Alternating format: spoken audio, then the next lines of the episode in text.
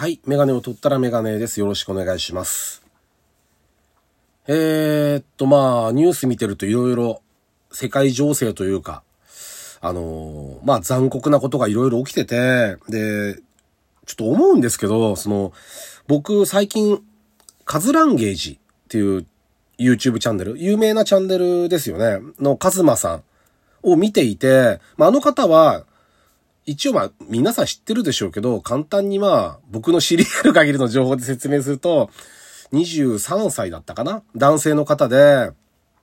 じゅっかこくご、じゅういちだったかなぐらい喋ることができるんですよね。で、あの方がそのまあネットアプリ上ですよね。で、世界中のまあ年齢も違えば性別も違うし人種も違うしっていう人たちといろんな人とこう初めましてからの交流をすると。で、一応多分あの趣旨としては、最初英語で喋っていて、相手の方の国のルーツを聞くと、うんと別の国の名前言うわけですよ。英語で喋ってるけど、あの母国語はスペイン語だよ、ドイツ語だよとかって、まああるわけで、その国の言葉を喋ることで突然、まあドッキリみたいな、多分もともと構成なんでしょうけど、あの僕以外にも多分コメントとか見てるとそうなんですが、相手の方がものすごく喜ぶんですよね。なんで喋れるのって。すごく喜ぶ、無邪気に喜ぶんですよね。あの反応、ほぼ ひゃくパーセント ですよね。で、あの反応を見て い, いると、こう、なんで国と国とであんな争いが起きるのかがちょっといまいちね、理解ができないというか、わかりますよ。そりゃ調べれば、根深いいろいろな因縁があったりとか、それぞれの事情があってっていうのはわかるんだけど、今ここにいて、こんだけインターネットが発達した世の中でいろんな情報が入ってこられる。で、自分の考えをこういうふうに、例えば素人でも YouTube なんかもそうだし、こういう音声配信もそうだけど、自分の意見をこう、言う場所も昔よりはあるはずなんですよ。だから、暴力的なことに発展してしまう前に、言葉が通じただけで、あんなに人間同士って分かり合えるのに、なんでそういうことになるんだろうなっていうのがちょっとね、不思議でしょうがないですよね。どっかで立ち止まって、お互い、な、は、腹を割って言葉を合わせて喋ればな、今いろんなこう、アプリとかが出てきて、その、まあ、スマートフォンなんかもそうですけど、翻訳の技術もかなり上がってきてるじゃないですか。だから、そういうのが上がってくれば、うんと、誤解とか争い事とかが少しは減るんじゃないかなと思う一方、あの、カズマさんの様子を見ていると、やっぱり自分の目を、目を合わせて、ネット上とはいえ、目を合わせて、相手の言葉、国の言葉を喋ることで、相手に対する、こう、リスペクトみたいなものを表すっていうのは、すごく大事なことなんだなとも、とも思いましたよね。だから翻訳技術が上がっていくのとはまた別の、意味で、もしかしたらああいう人、何カ国も喋れて、いろんな国の人と直接自分の言葉でやりら、やり取りができる人は、の価値はもっと上がるんかもしれないですよね。一見、こう、下がりそうじゃないですか。もうアプリがあるから、そういうもう、この時代、翻訳のソフトもあるし、外国語なんか覚える必要ないよっていうものほどこそ、価値が上がる。だ多分、それこそだから、うんと、やめちゃった習慣、お歳暮、お中元とか、年賀状とかももしかしたらそうなんでしょうけど、こう、どんどんやっていかなくなってるじゃないですか。やらなくなることに今度価値が上がっていくっていうのが、ことがこう、これから起きてくるのかなってちょっと思いますよね。だから、逆に翻訳とかが進んだことで、直に国同士が話をして、もっとスムーズに物事が解決したりすることもでき、できるようになるかもしれないし、なんか世の中どう、なるか分かんないけど、どういうふうにこれから進んでいくのかじゅうねんご、にじゅうねんご分かんないけど、でもやっぱり基本的には人と人なんで話をすればなんとかなるだろうっていうのが、相手を尊重して話をすればた、まあ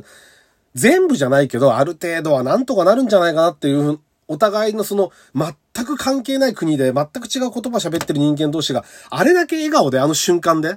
話ができるんだから、全然こう世の中もっともっと可能性があるなとはすごく思います、思いましたね。最近そういうのね、だから、すごく人の笑顔に救われるというか、あの、笑ってる人を見たいですよね、やっぱりね。なんか悲しんでる人よりやっぱ笑ってる人が見たくて、あのー、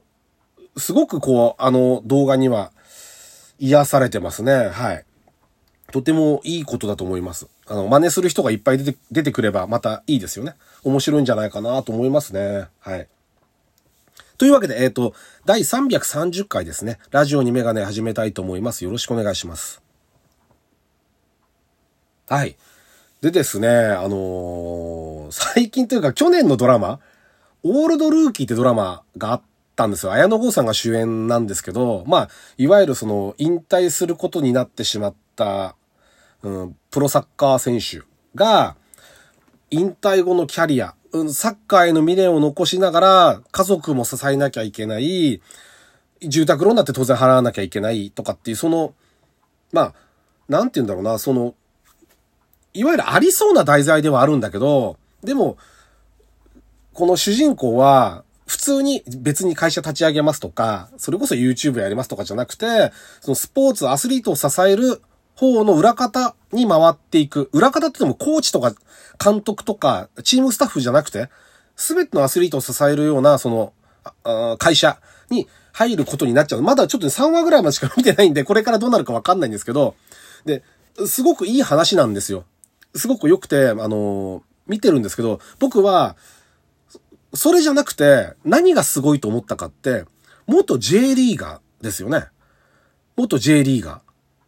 ー。ジェイワン か ジェイツー か ジェイスリー か別として。まあ、我らが大宮 アールディーシー は今ちょっとえ、えらいことになっててさんになりそうな感じなんですけど、さんはさんでプロなんでもどこでもいいからチームがまずは存続して頑張ってくれればいいんだけど、そうじゃなくて、その、元 J リーガーって言うんですよ。当たり前ですよね。皆さん多分通じると思うんだけど、でも、他のスポーツで、元プロ野球選手、元バスケットボ、プロバスケットボール選手、まあ、もちろんほら、なんだっけ、V リーグとか バ, バレーボール、あと B リーグでしたっけ、バスケは。あるんだけど、でも、多分そう言わないと思うんですよ。J リーグだけなんじゃないかなと、日本のプロスポーツで、J リーガーですで、もう日本人全員に通じるっていう。で、言葉のその、重み的にも、全くもって何、軽さがないし、嫌味もないし、完全に馴染んでるじゃないですか。だって僕が子供の頃 J リーグって言葉はなかったわけですよ。突如現れたんですよ。せんきゅうひゃくきゅうじゅうさんねんでしたっけ？だから僕、高校生ぐらいですよ。突如日本にプロサッカーリーグができて、サッカーは人気ありましたよ。あの、キャプテン翼っていう漫画が、まあ流行りまして、僕の時代は特にね。だから周りの子は野球やってる子と同じぐらいサッカーやってる子も多かったんですよ。だから、流行ってはいたけど、その、サッカーがプロ化、もうプロイコールプロ野球みたいな価値観で世の中全部回ってて、おじさんたちはみんな、もう関東のおじさんたちはみんな巨人ファンで、で、長嶋さんのファンで、で、野球がみんな好きなのが当たり前で、うんと、子供の頃お出かけすると、もうラジオは全部野球中継で、夕方から。そういうのが当たり前で、子供たちはみんなジャイアンツの帽子被ってるし、っていうのが、そういう、価値観の中で育ってきて、突如 J リーグってものができて、盛り上がるわけですよ。で、一時そのにわかだなんだとかってなんか、一部叩い、叩いてるというか文句言ってる人もいたけど、今や完全な文化になって、まあおじいちゃんから子供までみんなこう、日本のプロサッカーをこう、応援してるじゃ、まあみんなって言われじゃないけど、応援してる人がいっぱいいるじゃないですか。だから、その、なんて言うんだろうな、作り上げた人たち、当時の、選手もそうだし、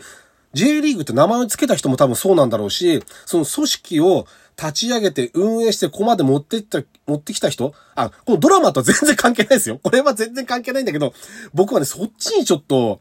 感動しちゃいましたよね。そういう意図では全然作られてないドラマですけど、あのね、昔ね、その J リーグが始まった頃かその後ぐらいに、なんかのよんコマ漫画で僕、未だにも忘れられないんですけど、シュール系のよんコマ漫画で、あの、要は柔道部の、が、柔道してるんですよ。あの、柔道場で。で、部長だか顧問だかなんだかが、あの、半紙ありますよね。習字の。あれを持ってきて、部名、部の名前が変わりますって言うんですよ。で、な、何ですか何ですかって集まったら、今日からこの部活は、J 道部ですって言って、J に、J 道部、柔道じゃなくて。で、部員の誰かが今更 J ですかって言ったっていう漫画が未だに頭から離れなくて、あの、なんて言うんだろう、あの頃まではまだちょっと茶化していいような J ブームってあったの。まあ、J 本とかいろいろありましたけど、でも今やっぱりそういうの流れがなくなって、J リーグがここまでこう、定着してる。それがすごいかっこいいのかどうかとかもう全然別として、ちゃんとしたもう名前として誰にも認知してもらえる。元 J リーガーって言ったら一発でわかりますもんね。日本のプロサッカー選手だったわけで、まあ外国はね、それぞれまあいろいろ言い方があるんでしょうけど、なんかそういう言葉を作った人、まあ組織を作った人もそうだし、言葉を作った人、で、定着させた人、それはサッカーファンもその中に入ると思うんですよ、きっと。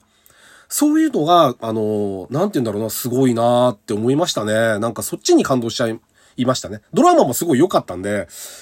去年のドラマですけど、あのー、ちょっとまた楽しみながら見たいなとは思いますよね。やっぱアスリートは大変だなと思いますよね。だからは、ね、その、働けるうちに思いっきりサッカーをとかスポーツな、野球でも何でもいいですけど、そうだけじゃなくて、それ以外のことも、コーチの資格も、例えば、取るたび勉強しなきゃいけないだろうし、なんかいろんなことをやっていかなきゃいけなくて、夢もあるけど、あの、お金もいっぱいつかめるんだろうけど、すごく大変な仕事なんだなとは、改めて思いますよね。その後の人生が長いですからね。うん。まあ、僕はとりあえず ジェイツー だろうがさんだろうが、あの、応援するチームは変えられないんで、あの、頑張ってもらいたいなと思ってますね。あの、我らが大宮 アールディージェー は頑張れっていうことで、はい、それだけです。はい。というわけで、メガネを取ったらメガネでした。ありがとうございました。